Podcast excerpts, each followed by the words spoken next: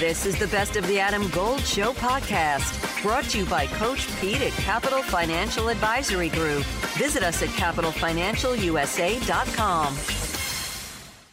The NBA is back because the what the All Star game was this week, the broken All Star game that everybody loses their mind over, but somehow people still watch long enough to realize that the game is broken because it's the All Star game. What are you looking for, people? Anyway, we got some NBA stuff to talk about, and I got my man Brenden Whitted at HU Cosell on Twitter to discuss it with me. He follows the league better than anybody I know. Let me get to uh, something we weren't. I wasn't going to ask you, but I see now that we are looking at the sunset apparently of LeBron.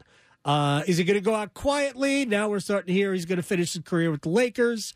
Uh, is is it this year and one more that we're? I mean, I don't think uh, Bronny is coming to the league anytime soon. I think Bronny is probably, if he's an NBA player at all, uh, I think we're looking at a a, uh, a, little bit longer down the road. Uh, is the is the sun setting here? Are we looking at the last year, maybe two years of it? I mean, that's kind of where I've been the last few years with him. Like, I've been kind of like, okay, waiting for him to slow down. He's still playing, especially on the offensive side of the ball, really, really well. Yep. You know what I mean? Like, he's, he's playing really well on that side. It really kind of depends on what he wants the last part of his career to look like. Obviously, he has more holes behind him than in front of him.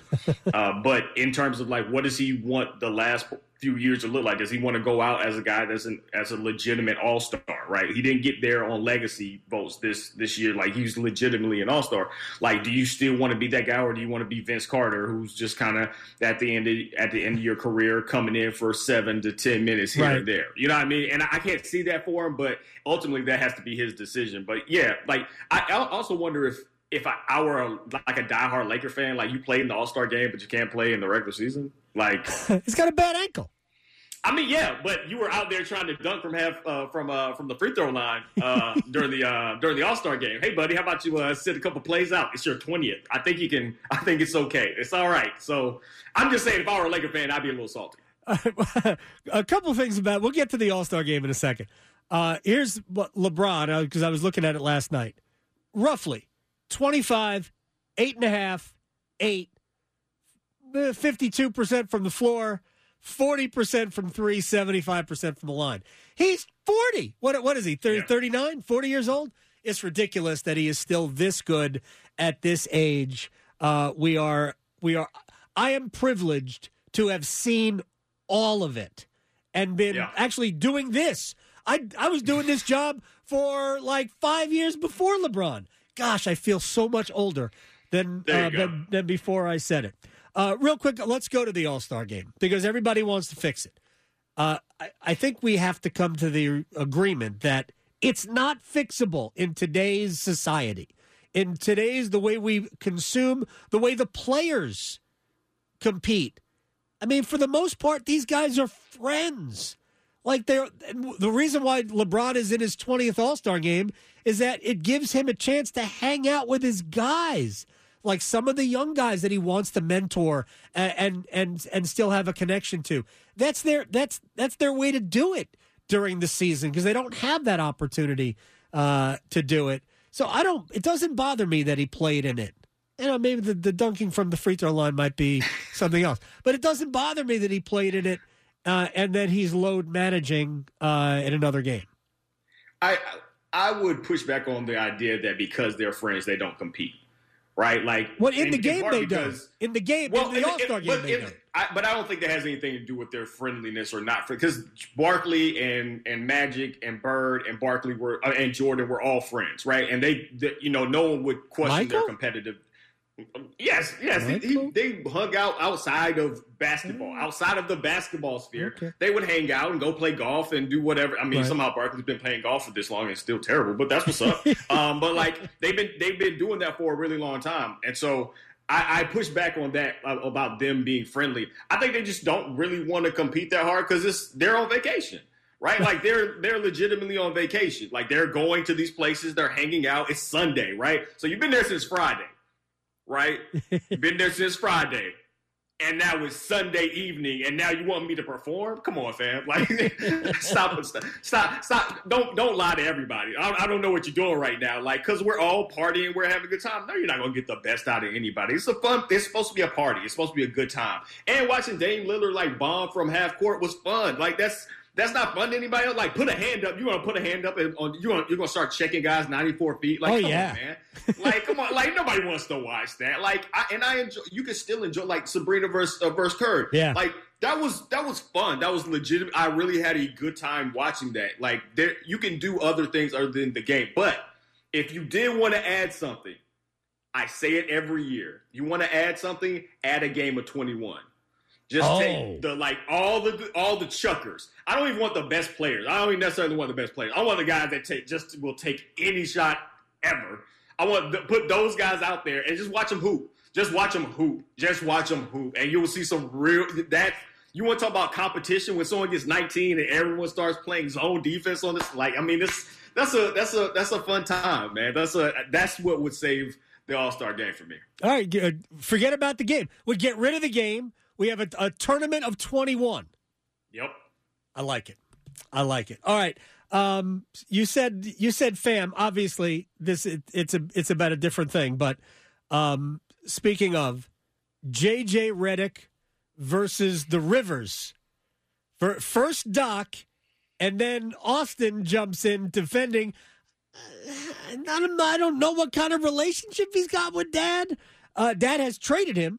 Adam Gold in studio with my man, Coach Pete D'Arruda, Capital Financial Advisory Group. Oh, I was on your website, and I love the term financial termites because there are always things eating at your money that you can't see. So you don't want financial termites. Termites in the financial world are risk, fees, unnecessary commissions. All the bad things that we see and we hear about on TV are happening many times inside your portfolio you don't see. So you need a financial exterminator. Well, for the next 10 of you who call, we'll put together for you your very own total retirement plan at no cost. Call 888 843 0013 or text Adam to 600 700. Adam Gold is a paid spokesman. Investment advisory services offered by Capital Financial Advisory Group, a North Carolina registered investment advisor.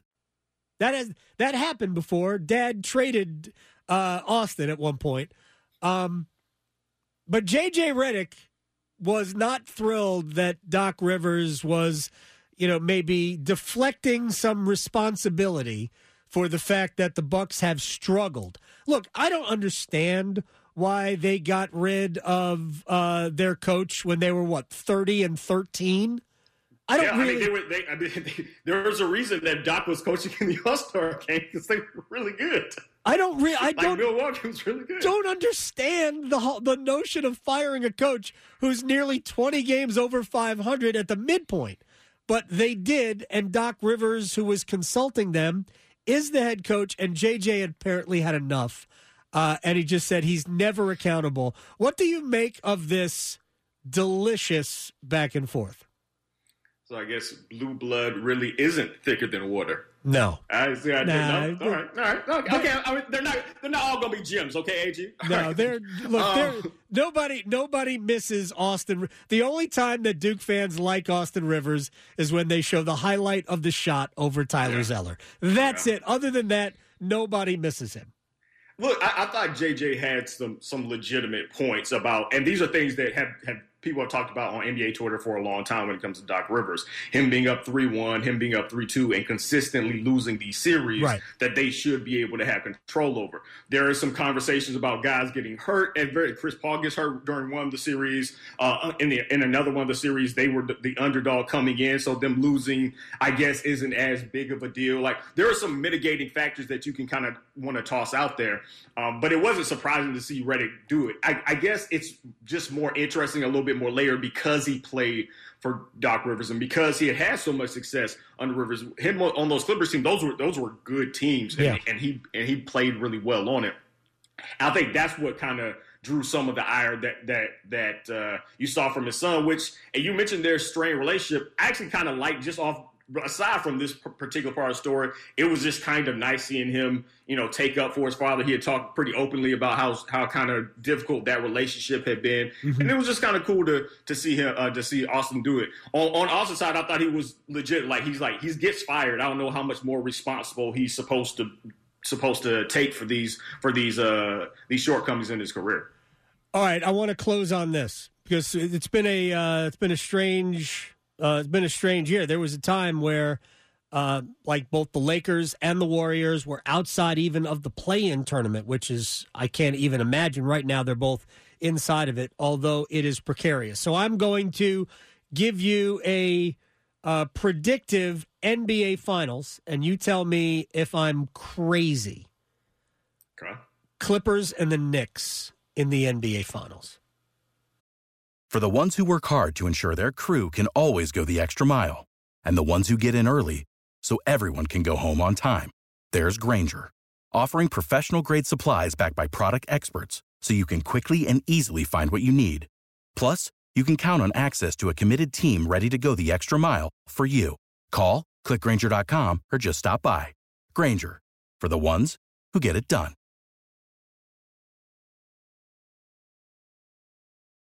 Oh man, Clippers I can absolutely see. I, I, think of all the teams that I've seen when they play their best, I think the Clippers are are the best. Like when they when okay. they're I'm, I'm they they've had some some questionable losses here here and there and stuff like that.